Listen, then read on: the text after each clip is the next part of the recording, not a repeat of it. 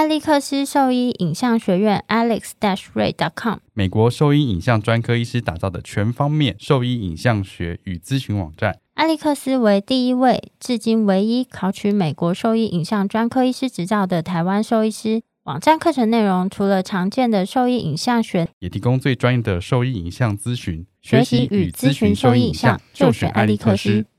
狗狗、猫猫防护跳蚤必施新选择：李兰林早师 s e r e s t o 对付跳蚤必施长达八个月的保护。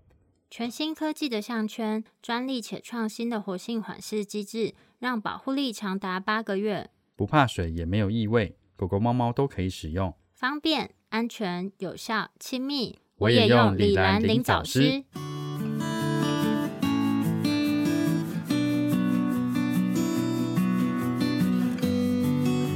现在收听的是 Wonder b e t Talk 超级好兽医的闲聊时间，我是兽医师林哲宇 Steven，我是兽医师肖慧珍，在这边我们会用轻松谈论的方式，带给大家一些简单而正确的小动物相关资讯，也会和大家分享一下兽医师日常发生的有趣事情。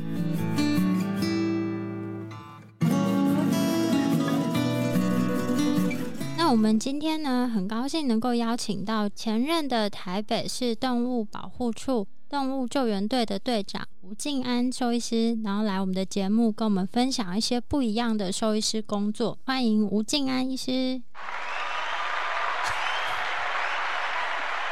啊，Hello，大家好，欢迎吴医师，欢迎来这边玩。啊，对，跟我们分享一些比较不一样的经验。嗯，对啊，因为就是我们之前的节目啊，大部分都是在讲。临床兽医师的工作，对。但是有一次呢，我就去上了一个动物法规的课程，然后那时候就看到吴医师在最后呢，虽然大概只有五到十分钟的时间，但是对，因为那是主要是讲别的内容，但是吴医师在短短时间内就非常慷慨激昂的跟我们介绍关于动物保护这一块，然后还有五到十分钟就抓住你的目光，对，抓住我的心，这样可以吗？就我就觉得做动物保护的这一块，真的很少看到这么热血。的就是兽医师，真的那天其实深受感动。说实话，因为这也是你本来想做的事情。就我心理素质不强啊，但就是我那时候就觉得说，呃，有机会一定要跟大家分享一下这个内容。所以，其实，在我们过去啊那么久以来，我就一直很想要邀请吴医师来上我们的节目。你知道，我们之前一直在想说，哎，下一个来宾要邀请谁，要讲什么议题？他每一次都提到，我说你约啊。对，但因为我，但因为我跟就是我跟学弟不不是那么熟，我一开始不好意思问。你知道他讲这件事已经讲了大概至少三次了，这次才真的就约你过来。我很高兴能够来了，说实在，因为我觉得这块工作也的确是可以让大家了解一下，因为真的是跟一般兽医师的工作比较不一样。我觉得在台北市职业的医师，其实对这块应该真的非常非常的不熟悉，哎，至少对我来说，其实就是一个完全新的领域。应该说，像我去年有在那个台北市立动物园有开一个也是法规的课程，然后那时候是兽医师工会，台北市兽医师工会主办的，然后那时候我有在那边讲了大概一个多小时，快一个半小时的动物保护法规，跟兽医师有关的动物保护法规，还有动物虐待伤害案件一般我们是怎么做处理。对，其实那一次上完课就有蛮多学长姐，然后就是有跟我做一些交流和回馈啦，应该说回响很大。我不好意思说想很大，但是我觉得应该说，我觉得任何一个工作都是这样啊。如果你真的把心力投入进去以后，你会获得相对对相对应的不一样的东西啦。对，不管是说对自己还是对外人看起来，对，如果你真的有用心在做的话，对，可能就是有，因为我真的自认我是非常用心在动物保护这一块，觉得真的非常难得，因为这个通常会是很少人能够，我我觉得很少人立志就是要做这个。然后同时你做了之后又能够待这么久的，这是两个非常大的困难点才对。嗯，对。大概先简介一下，就是吴医师的经历。中兴大学兽医系毕业之后呢，接下来是念那个病理生物学的研究所。那主要那时候是在做实验动物嘛？对，就是病理和实验动物了。病理跟实验动物，后来是怎么样的途径会让你觉得毕业之后就是要走上公职兽医，然后又是动保这一块？因为我的大学同学里面啊，就我们差一届，但是我记得我大学同学里面，我没有听过有谁是他想要做这一块。有有一些是说他想要做公职兽医师，当然大部分都是想要到一些呃研究单位啊，或是中央单位。但是我没有印象中大家对这个地方是特别有兴趣的。应该说，其实那个时候我兽医系大五的时候，因为以前我在动物医院就是有做过住院医师的工作，对。那其实做了一阵子了以后，就是很迷茫的发现，当初自己想念兽医系的时候，哎，小动物临床好像不是真的我想要的东西。所以每天很自私的在做这些医疗行为。对，而且就突然有这个感觉了。然后那有一阵子真的蛮迷茫的。然后后来是发现那个时候大五轮值的时候，轮到病理以后才发现。我对病理很有兴趣，这样。哎呦，看这些波片，我实在是非常不是病理，病理不是看波片，那时候是解剖。对对对，就是就是我突然就觉得解剖是一个蛮说舒压。病理是你在解剖？对，台中心的病理啊，每天都有什么看播片吗？哪有一堆？那是台大的兽医。猪。呃，死掉的猪，然后鸡，然后有一些是生病的猪跟生病的鸡，你要来要把它想办法弄死。对，还有狗就还没死，你要把它弄死。就是它其实就是快死了，但是因为来你要发，你要看它到底生什么病啊。然后还有以前那个中心教学医院的有一些狗猫，嗯，如果走掉以后，因为那时候好像有跟四联会合作，然后那里面的狗猫死掉的时候也会送来就做病理切片，做病没有做解剖，确认病因。是什么原因死掉。嗯，所以那个时候大五实习的时候，就是非常频繁的接触动物解剖。然后那时候，尤其是林正中老师，对，然后因为他主要在带这块。然后那时候，因为我一直都对逻辑性的东西比较专长吧。然后那时候很常就在讨论这只动物怎么死的时候，发现抽丝剥茧，然后从切片或者动物的肉眼病变去诊断出它的死因，这段过程还蛮蛮有趣的，蛮有趣，而且蛮切合我的兴趣。然后所以后来进入病理这一块，跟我想的病理很不一样。对，然后后来。后来在做病理这块的时候，在毕业的时候，其实那时候有在接，就是有帮诊中做一些轮值嘛。就嗯，学校的诊断中心，他是有接一些外面的案子，就有一些不明死因的，他会送过去，他们要查死因这样子。外面的，对，所以那个时候就接了几个案子，然后那时候也接了有那个像医疗纠纷的，然后还有不知道为什么死的，想要了解的。后来就突然发现，哎，这好像。就是，其实这就已经变是像动物法医前身这样在做。对，应该我必须也要借这个节目要澄清，就是其实动物的传统病理跟所谓的真正的动物法医它是有落差的。嗯，对，就像人类的病理医师，嗯，可以在精修学动物法医，但是人类的病理医师不会说他自己就是动物法医。我觉得动物法医算是 Pro 级的人类的病理医师。对，因为他必须学的东西会更多，要需要看的东西、需要了解的东西会更多，所以他比较算是一个 pro 级的那种观念。所以其实病理也是一样，我不敢说我我会动物法医，这是完全不够格。但是如果说是看，就是说这个动物到底怎么死的，从病理的角度出发的话，我觉得就是还是有一点能力啦。对，大概这样说。所以后来当完兵嘛，研究所毕业当完兵，然后开始在选择职志的时候，那个时候就是想说，哎，因为就是那个时候我讲说，我有在帮人家看一些。送来验一些死因的原因，然后再加上也有听一些朋友讲一些他们在临床上碰到一些可能有一点像虐待动物或者是照顾不好的一些动物的状况。嗯，那时候我就想说奇怪，那这块到底是谁在处理？我们台湾是谁在处理这一块？就是这些动物莫名其妙死掉了，或者被虐待了，然后兽医师发现了，那是谁处理这些事情？因为以前在大学生涯中真的都没有做受过这方面的教育，其实完全不知道。对，完全不知道，真的完全不，甚至那个时候连动物保护法死这五个字都不知道。后来问了一些学长觉，哎，才知道哇，原来政府部门有在做动物保护这一块。对，然后但是那个时候其实我并没有完完全全的标的，就是我就是一定要做动保。但你刚刚讲的应该是八年、十年前，对，八年、十年前。但现在不太喜欢数这个年纪，没有，不是让大家误会说 差不多十年前，差不多十年前。对啊，对啊。后来就是我考上公职的时候，也进入那时候进去的时候，就是长官先问说。哎，你要做？我一开始是考花莲防疫所了，哈，对，所以先被分发到花莲省防防疫所。那时候长官也在问说，你有没有什么兴趣？特别。那其实那个时候我第一个直接讲就是病理、尸体解剖、死因鉴定，就是这样。大概就其实蛮明确的。对我那时候就讲，但是说实在话，现在的年轻人进入公部门，十之八九是分到动物保护工作。那时候我永远记得，那时候花莲的记者就跟我讲说，哎，动物保护可以啊，你可以去看一些动物虐待案件的动物怎么死的。我那时候我听了说，嗯，有道理，好，那就做动保吧。当然是本身这也是其中一个选项。大概就是说，像那什么猪病检疫单位啦，哦，猪病、牛病、羊病的检疫单位，就是大部分的防疫检疫单位这样，地方政府都有嘛。然后再来就是动物保，这本来这两个就是我的选项。对，然后他那时候这样讲，然后又加上动物保护又缺人，我想说那就做吧。他给你一个最有挑战性的工作，诶，其实那时候没有想那么多，那时候真的没想，那时候我根本也不知道动物保法，啊连翻都没翻过啊。对啊，所以那时候就就开始做。然后那边就只有你一个人。应该说动物保护稽查取缔这一块，哦，那个时候花莲防疫所真的是我一个人在跑，真的是只有我一个人在跑，所以一个人是跑全花莲的动物保护。我相信现在可能也是这样。现在也是一个人，如果没有错的话，应该是不太有可能有这个争边的状况啊。对，应该现在还是一个人，至多两个啦。嗯我觉得至多两，即使两个做全花莲还是很硬啊。对啊，说。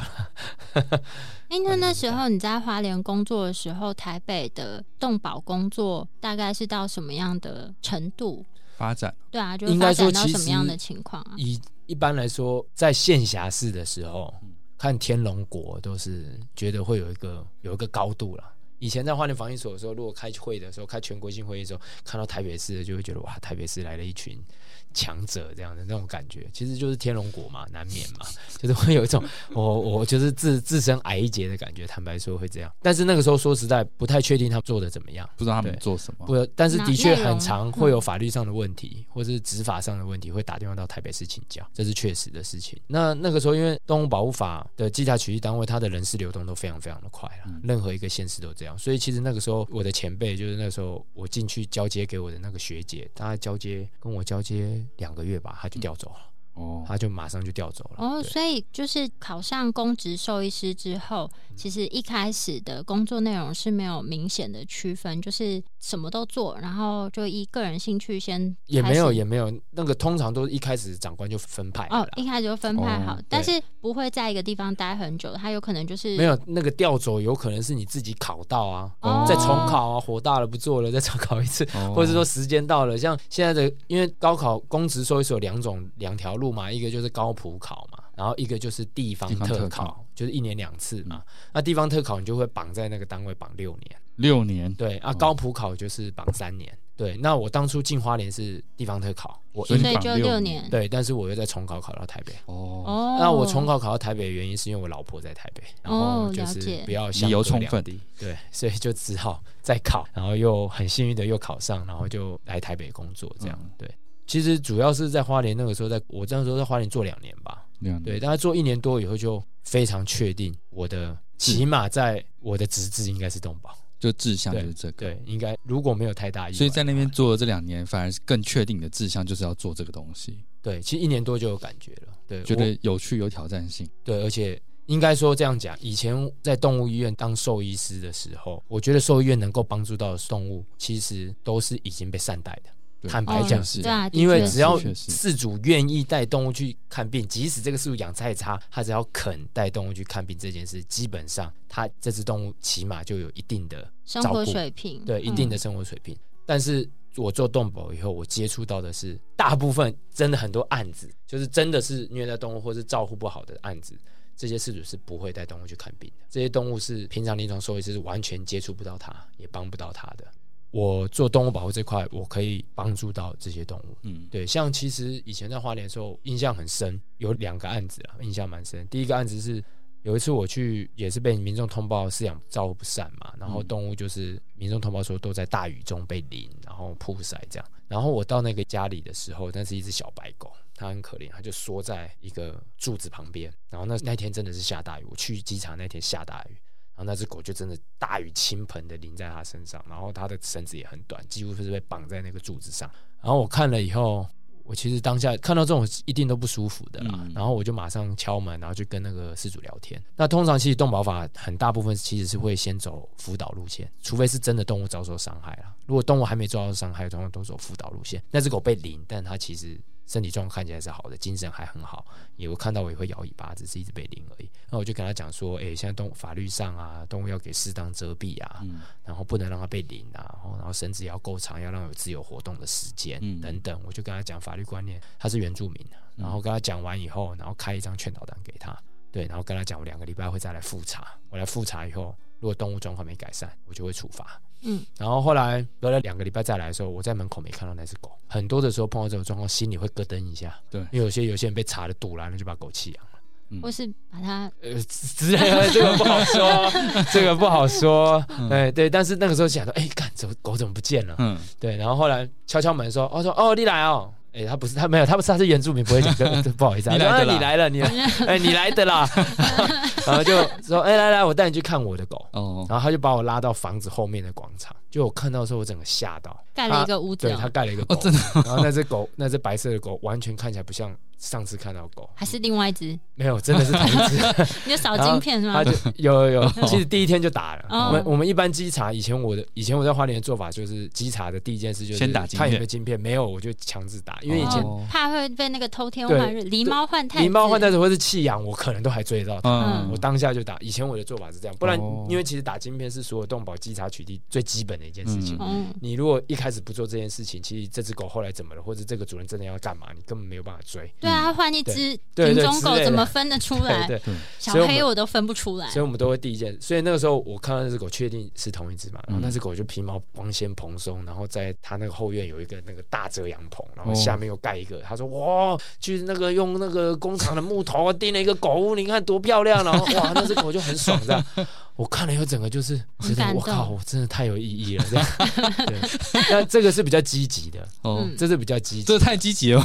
真的啊，这个反差，这是很这这真这是这是真实的，这超棒。哎，我刚刚有一个问题想要问，就是像你说，你一开始到达那个地方，看到狗在被大雨淋的状况啊，你能够先不跟饲主沟通的情况，就先把它放开，或者先给它遮蔽嘛？这个就是违法了，这样是违法。所以就是给它遮蔽这件事是可以，但是你去把它带走。或者把它放掉，其实这个不一定是合法的。公权力单位做这件事情都不一定是合法的，不要讲一般人哦。哦，公权力单位做这样的事情都不见得合法。对，所以各位不要亲自的做这件事情，不要直接做。对 对对，就不要擅自做，最好还是通报主管机关来处理不然会让事情更复杂。对，会让事情复杂。嗯，但是就是有一些人是可教化的，坦白说。而且像那只狗，我觉得如果没有我跟他聊。他可能这只狗在它死之前，可能都会呈现这样的状态。嗯，对，但是不会得到一个豪宅。对，但是但有一些人，你是跟他讲了，他可能只是不知道应该这样养。但你跟他讲，说不定他接受了，他就觉得哎，也应该要这样养，他就会做出改变。但是当然也有很多是你讲不听，讲到死他都不理你的，那就是处罚了，或是甚至把动物没入，不让他继续养。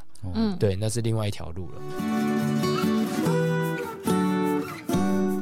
大家好，我是前任台北市动物保护处动物救援队队长吴静安。你现在收听的是 Wonder Vet Talk，超级好兽医的闲聊时间，最专业的小动物知识 Podcast 频道。那后来在花莲又有碰过第二个案子，也是我印象很深刻。这个案子就比较惨了。嗯，那个时候你等下讲一个烂的，就要讲一个好的。对啊，不然先讲一个我们的心，对心情。现在会有因为因为这个案子算是我的转捩点，嗯，真的是我的转捩点。然后那个案子就是我第一次碰到动保法里面跟刑责有关的案子。对，因为动保法里面就是说，如果你是故意让动物死亡，嗯，或是重伤，所谓重伤就是没有办法恢复的伤害，嗯，哦，重伤那是有刑责，是两年以下有期徒刑，然后二十万到两百万的罚金。那是我第一个碰到的那个刑事案件。我去的时候，有两只狗绑在一个非常肮脏破旧的一个废屋的旁边。然后那时候太阳西在，两只狗是完全没有办法闪避的。然后链子就链在窗框上，也逃不了。然后我去的时候，已经有一只狗死掉了。然后现场非常的脏乱，然后那个水啊、食物那些都是很脏臭的。对，然后那时候一只一只狗死掉，一只狗非常虚弱。站不起来，走路打交叉。我当下是把尸体带回去，那只尸体后来有做解剖，然后黑色的剩下一只黑色狗也带到收容所去做处理。那只狗是我第一次看到闭尸这么严重的狗，它全身上下没有一片肌肤上面没有闭尸，它原本是白色，然后它是黑的啦。它那个闭尸真的是你无法想象。那个我永远记得那个时候我带到动物收容处所的时候，我帮它想要移除闭尸的时候，我那个驱避剂喷下去，那个闭尸掉在地上都有声音。对，那个是真的很夸张的，那头皮都麻，真的看了头皮发麻，然后整个耳朵满满的鼻丝，那个鼻丝一个耳孔里面最少七八十只可能有，天哪，像开花一样，真的很恐怖。然后后来那只狗，因为说实在条件有限，而且那只狗真的太虚弱了，嗯，所以后来那只我虽然把那只狗的鼻丝先去掉，然后帮它稍微做一些护理，但是它两个多小时它就死了，哦，也死了。然后后来两只狗解剖结果都是。营养不良嘛，贫血。对，营养不良，它非常严重的贫血，他的血液完全是那个水样的，嗯，这完全没有凝血功能，这想想当然嘛，对啊，必死那么多，对。那后来我找这个人来问，我问他怎么养的，他说他三天喂两餐，所以这个狗它是有有人打晶片的，没有晶没有没有晶片，但它确实有失主。，OK，然后我也找到这失主，嗯，对，那他说他三天喂两餐，然后问他说你喂什么？他说他三天喂两餐，然后喂他吃剩的便当，然后那是两只中型犬，嗯米克斯中型犬，三天喂两餐，而且竟然只吃吃剩的便当，嗯完完全全根本不可能足够，所以那两只狗非常的瘦。我那时候真的觉得这完全是恶意，嗯，我觉得这是严重的忽略，我觉得严重的忽略也是一种恶意，嗯，对这个真的是，我都要哭了，我所以听不下去。所以那时候我就把这个人移送，移送了以后，结果这个案子后来法院判说这是疏忽，疏忽而已。他认为这是疏忽照顾，嗯。所以他认为这个没有刑，因为刑事罪责是要故意，哦，嗯，对，所以如果我不知道啊，我对，所以他他他认为他是过失，对，他说不知道，我没养过狗，我不是专家，这不用专家嘛对最，堵拦这种话对但是我不是专家，但是被采信，然后认为他是疏忽，所以就认为就是无罪。然后后来我当然还是有可以处理，就是用疏忽造成动物死亡，嗯。就罚他，他的罚款集聚是一万五到七万五，我已经忘了我罚多少了。对，反正后来还是有行政处分他。但这个案子之后，我我才发现说，你如果要做好动保这件事情，你没有法律观念，你是拿这些人没辙的。的确是，对，因为其实你看哦，我们兽医师其实在求学生涯连动物保护法都没听过了。其实很接触真的很少对。我连动物保护法最基本我都没听过。了不起，嗯只知道动物保护法对这五个字对而已。对，那我现在我必须要熟悉动保法，而且但是动保法里面又有牵涉到刑事责任的部分。嗯刑事责任就是刑法，我觉得这样才有约束力、管束力跟贺阻力。，对，但是刑法它是完全不同的领域哦。刑法它有它基本的法理概念，还有它的框架。那你如果真的要做好动物保护，你势必要了解刑法，嗯你才知道我要怎么让人适用这个罪行。对它里面很多刑法观念，我今天就不讲了。好，对，所以后来 真的是你回答的极快，好，对，所以后来我就痛，算是痛定思痛吧。嗯。然后那个时候刚好因为老婆在台北工作，然后就是必须我一定得回台北，嗯。所以我考回台北以后就去念了台大法律系的学分班，嗯，然后我才真的知道刑法在干嘛，才真的知道民法在干嘛，才真的知道一些法律上的一些理论。这我觉得这才是对于人的约束才有力量，对，然后再把这些法的理论再套用跟动保法的实务的做结合。做结合，这也花了一点时间。然后结合以后，我才能够，我真的想要认为这个案子是应该是有罪，基本上很少输。哦，对对，那就是整个法律观念丰厚了以后，起码我写出来的东西，就是检察官或法官不会有太多认知上的差异。不会太有认知上的差异，就是不会有那么大的落差。对，因为你不能强求检察官、法官每一个人都了解动物，嗯，对，所以这样的情况，你也不能说他是恐龙法官，因为他真的不懂动物。对啊，所以你必须要跟他在同一个层次上对话，就是用法律对话。用同一种语言对对，话。没错。那你就是要懂法律，对，所以这算是一个心路历程了。然后再加上台北，说实在，它的资源非常多，然后而且素质也比较高，所以我在台北真的是算是才让我在动物保护这块真的做到自己想做的东西，大概是这样。那在那个时候啊，就是已经有动物救援队这样子的嗯组织组织对吗？对对，应该说动物救援队很妙哦，它是民国九十九年那个时候，台北是从防治所提升位格变成动保处，然后那个时候同时成立这个吗？对动物救援队，那为什么会成立？是因为那时候环保局也把捕犬这个业务移回给动保处。动保。嗯对，以前大部分的县市都是环保单位在做捕犬，就清洁大队、嗯捕犬大队在做捕犬。但是后来也是在趁这一次的位格提升的时候，你要提升，你一定必须要多一点东西，所以那时候就把捕犬业务，当然还有其他的，但捕犬业务是其中一个重要的，这样就算是把专业抓回来嘛。对，我觉得是啦。对啊，坦白讲，我觉得是。嗯抓回来了以后，就是动保处成立，然后那时候就出来一个动物救援队。嗯那动物救援队它的工作最主要的就是动物救援，然后还有动物保护法的稽查取缔，然后再后来我当队长的期间，又再多了一个野生动物保育法的稽查取缔。所以，最主要就这三样。动物救援其实也是一个蛮有趣吧，算是有趣吧。我觉得他管的范围，围超级大的。对我必须说，动物救援要做得好，必须你的县市很有钱。对，目前真的有在做动物救援，这真的有能力在做，大概也只有六都啦。嗯，其他县市就是能救则救，因为真的人力限制。像你看花莲那个时候，全台花莲只有我一个，那所以他是不能争边的嘛。诶、政府机关增编都是相当困难的，哦，对，非常啊困难，是哦，对，非常困难。然后你看花莲以前动保护就只有一个人，那你叫他去做动物救援，他怎么做啊？这太痛苦了吧？花莲那么大，对啊，这个真的很辛苦了，而且资源也有限，嗯所以大概只有六都比较比较有这个经费，而且动保跟经济是完全正相关的。嗯通常那个县市就是越有钱，动保做的越好。相对你不要讲是台湾这样啦，哦我觉得世界上都是这样，对啊，你像可能一些亚洲比较落后的国家，路上流浪狗、流浪猫是粮食啊，是 真的啊、是也没到那么夸张，不过这是比较夸张的说法，但是的确它可能是蛋白质的来源，哦它并并不会不见得会去考量到动保。对啊坦，白说这的，确是对，嗯坦白说是这样。像对岸也是这样啊，韩国发展的那么好，还是吃狗肉啊？对，对，所以其实台湾真的在首尔，我是去 去吃个鸡汤，然后一下来那很热闹的地方，一下来看到一个狗头在那边，我 整个当下就哎崩溃了。我想说，天哪那怎么会有一个狗肉的的狗肉摊？对啊，我那我之前介绍说他去喝那个鸡汤，嗯。我不知道他那边就有这个。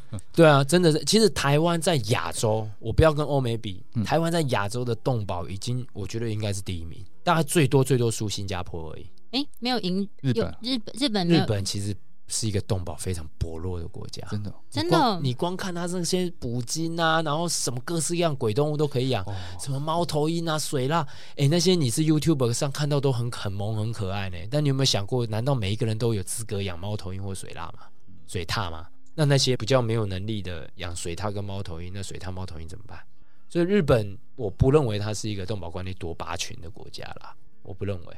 对，了不起就跟我们差不多，但是更严格来讲，我觉得他们一定比我们弱。对，整体整体来说，如果他们好的话，是因为他们有钱。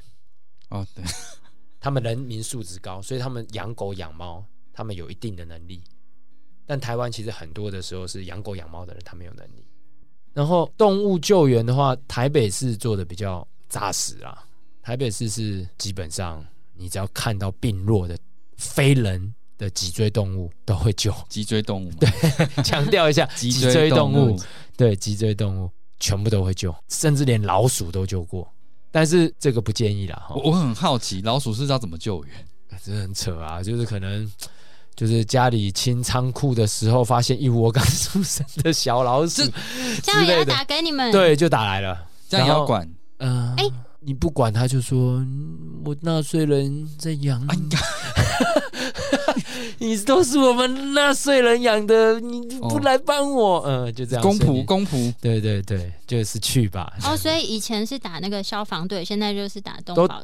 你现在打一九，他会叫你打一九九九，哦，哦，他 打一九九九，自然就会转来哦动保处这样对。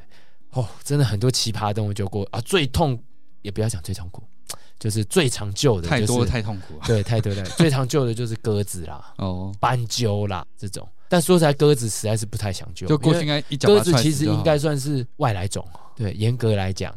对它并不是应该生存在自然环境下的物种，它甚至会挤压到其他的鸠类的原生动物的生活空间，因为它们的生活是一样的。但是你会看到一大群几百只的鸽子聚集在一起，但你很少看到一大群几百只的斑鸠聚在一起。嗯甚至如果你看到人家在喂食的时候，斑鸠都在外围，鸽子都在里面，因为鸽子比斑鸠大，嗯，所以鸽子势必会挤压到台湾部分原生种鸟类的生活空间。那这种如果是外来种的话，你会怎么处理？救一定是得救，对，因为这是民众情绪的问题。但救回来怎么处理，这个 就比较敏感了。哦，真的吗？没有可是因为外来种嘛，第一个，它不能放啊，对啊，因为放了，嘛，对，不能野放，因为对我们来说那不是原生动物，嗯不会野放。但是目前动保法是零扑杀，零扑杀，零扑杀不止狗猫哦，连这个都是，所以你是外来种也不能扑杀哎，。那那些外来种可以，外来来种可以，那绿但是鬣蜥，绿鬣蜥是可以的啊，它就是外来种啊，他们所以现在就有在他们就一只一捕杀。只绑给你们。有呃，你们绿鬣蜥台北没有啦，所以放心，没有这个问题。哦对，那鸽子目前都还是以养为主，哦，养为主。真的假的？我讲真的最高最多的时候，台北市动保处里面可能会一两百只鸽子。对，真的假哎，的？这真的我不骗你。对，就是我们不太会去主动的去处理掉我们救回来的动物，不管是狗猫是绝对不行啦。我想说，那这些野生动物大部分都是治好放飞，我们还是会治哦。就原生种放飞。对啊，如果它的愈后势必没有办法好的，就像说可能斑鸠的脚断掉了，嗯我们甚至会帮他接接看。但如果真的他这个没有办法恢复到自然生活，就会把它安乐死。哦对，就是说我们真的要处理掉这些野生动物，我们还是会用人道的方式啦。零但是扑杀那是可以安乐。没有啊，是要符合他们的那个安乐标准，就会就会比较严格，就不是说救回来他就可以安乐。外来种安乐，对，我们就像说，通常都会让他说他的病痛已经无法治愈，然后就解除动物伤病痛苦的角度去做安乐死这个动作。哦对啊，如果救得起来就是野放。对对对，大概是这样。那其实那时候台北市一年就九千多件，九千多件各式各样动物的救援案件，大概狗猫大概三四千件，大概那其他的。不是我，我是惊讶，我惊讶的是其他居然这么多。当然了，哎，拜托，狗猫怎么讲都是在所有动物里面比例都算少的啊。哦，也是哦。你想象在外面看得到几只动物都救过哎。而且救过很多很特别的，我跟你讲，你难以想象台北市会出现什么动物。我们曾经在台北市火车站旁边的人行道救过穿山甲啊？怎么去那边的？我个人认为可能是不小心被抓起来，可能要宰来吃的，就不小心给它绕跑就掉了。不然怎么可能在台北市火车站的人行道上会有穿山甲？穿山甲，这真的是很离谱的事。但我们真的在那边救，那可以吃哦。有些人会拿来吃啊，但那其实不行吧？对不对？当然了，那保育类动物啊。对，然后我们也在台北市木栅河滨，就是被通报过有穿山甲，也救到过。就是在河滨运动的发现有穿山甲，就是奇怪。他们说，他们说通报是球鱼。我看一般民众真的分不出球鱼跟穿山甲。他们那时候通报是球鱼，可是他会通报球鱼。他会通，因为我讲说球鱼应该是比较不常讲的东西，哎，对，很厉害哦。对啊，对。但那时候我很印象很深刻，他通报的是球鱼。哦。然后我就去现场看，就哎，就也找了一阵子啦，因为他不可能在原地嘛。找了一阵，哎，发现竟然是穿山甲，那也是把它救回来，放到它适合的地方。嗯，还有我们也在花博救过山枪，有上过新闻。如果你们上网查，哦，花博就是那个圆山捷运站附近救到山枪，很难想象，哎，对，很难想象。但是其实后来我们研究一下，其实花博那个山脉其实跟那个往上一直连，其实是有很大一片山林的，是有可能的。哦，因为其实山枪现在其实蛮多的，山枪其实是在野生台湾的野生小型哺乳类动物比较。特别的话，三枪算是蛮长久的，每年都有大概十到二十只吧，嗯，应该多多少都有。三枪很可爱哎，对啊，三枪很可爱，嗯，但是三枪救援的治愈率很低，因为他们的紧迫症候群太严重了，他们捕捉后疾病啊太严重了，就直接去了。对，很长都是救回来，然后放一天可能就挂了，有少数有成功野放的，但是那都是非常少非常少。那白鼻心呢？白鼻心蛮长的啊，白鼻心很多人偷养哎，我在我们家附近就看过有那个野生的白鼻心，然后我也不知道怎么办。为什么我会知道有那只白鼻心？因为我妈就说，你知道那个旧衣回收箱上面都会有一只奇怪的动物下来吃东西，然后我就说是什么东西，她说我不知道，她说那我明天去放两颗苹果，然后叫她把它引出来的时候我看一下，我想看我是白鼻心。他真的跑出来吃苹果。他真的跑出，他就住在那个旧衣回收箱旁边那棵大树上面，他他就会下来吃苹果。白鼻心蛮可爱的，蛮可爱的。我跟你讲，我们台北动保处还有一个很好玩的事情哦，每年的那个繁殖季啊，嗯，我们都会帮奶那个赤腹松鼠啊。我们我们之前养也奶过，甚至奶那个那个白鼻心也奶过，还有奶大赤鼯鼠。大赤鼯鼠，这就比较少，就飞鼠啦，嗯，就飞鼠。台北市动保处的那个停车场的两棵树，其实就有定居那个飞鼠，大赤鼯鼠。对，晚上蛮常有机会看得到，真的哦，几乎有时候可以养到几乎人手一只哦。然后那个上班的时候，那个养大一点的上班的时候，那个小松鼠就在办公桌上跑来跑去，真的很可爱，很萌哎，在办公室那个小松鼠这样子到处跑，感觉是一个蛮优质的工作环境。是一个加入，是一个可以带动物上班的环境，而且你也不用自己携带，那边就是有各式对啊，各式各样的动物，不会只有犬猫而已。对，像之前那个，我们有个大哥，就是成功的奶大一只大翅无鼠，嗯，那个时候大翅无鼠就像那个都在停在他肩膀上，嗯，就是很萌啊，你看小智哎，然后就放在那边，它会飞到他身上来，这个应该是不会吧？啊，没看过，但是的确他那只就是把它当爸爸一样，就是黏在他身上，这样蛮酷的，还蛮好玩的啦。没有，但是我记得我们以前养那个赤腹松鼠的时候，我觉得很可怕，因为它爪子好利哦，对，蛮利的。它走在你身上的时候会刺刺痛痛的，对。它没有伤你，但是很痛。那像你们奶大这些松鼠的话，放掉，就偶尔就所以那放是 OK 的。可以啊，因为它就是台湾原生种动物啊，那没有不会因为被你奶大就没有办法自己。松鼠我觉得可以啦，但大赤鼯鼠能不能我就不敢讲，因为大赤鼯鼠毕竟真的要奶大的机会很少，其实近两三年来就那么一只而已。但是那只后来有没有成功放掉，我也不知道，因为那时候还没放掉之前我就已经掉到，所以它其实还在办公室，我不确定，搞不好，搞不好现在天天趴在它头上，对，在冬天当围巾这样。子，那么活泼。那今天非常谢谢，就是吴医师来跟我们分享了这么多关于动保啊，还有公职兽医师方面的内容。然后，如果说对这个职缺内容啊，或是对我们今天分享的内容有兴趣，或是有疑问的话，都可以上我们的网站。我们的网址是 triple w 在 wondervet com 的 t w，或是 Google F B 搜寻 Wondervet 超级好兽医，都可以找到我们哦。那今天就非常谢谢吴医师来我们的节目，谢谢大家，谢谢。好哦，那今天节目就到这边啦，拜拜。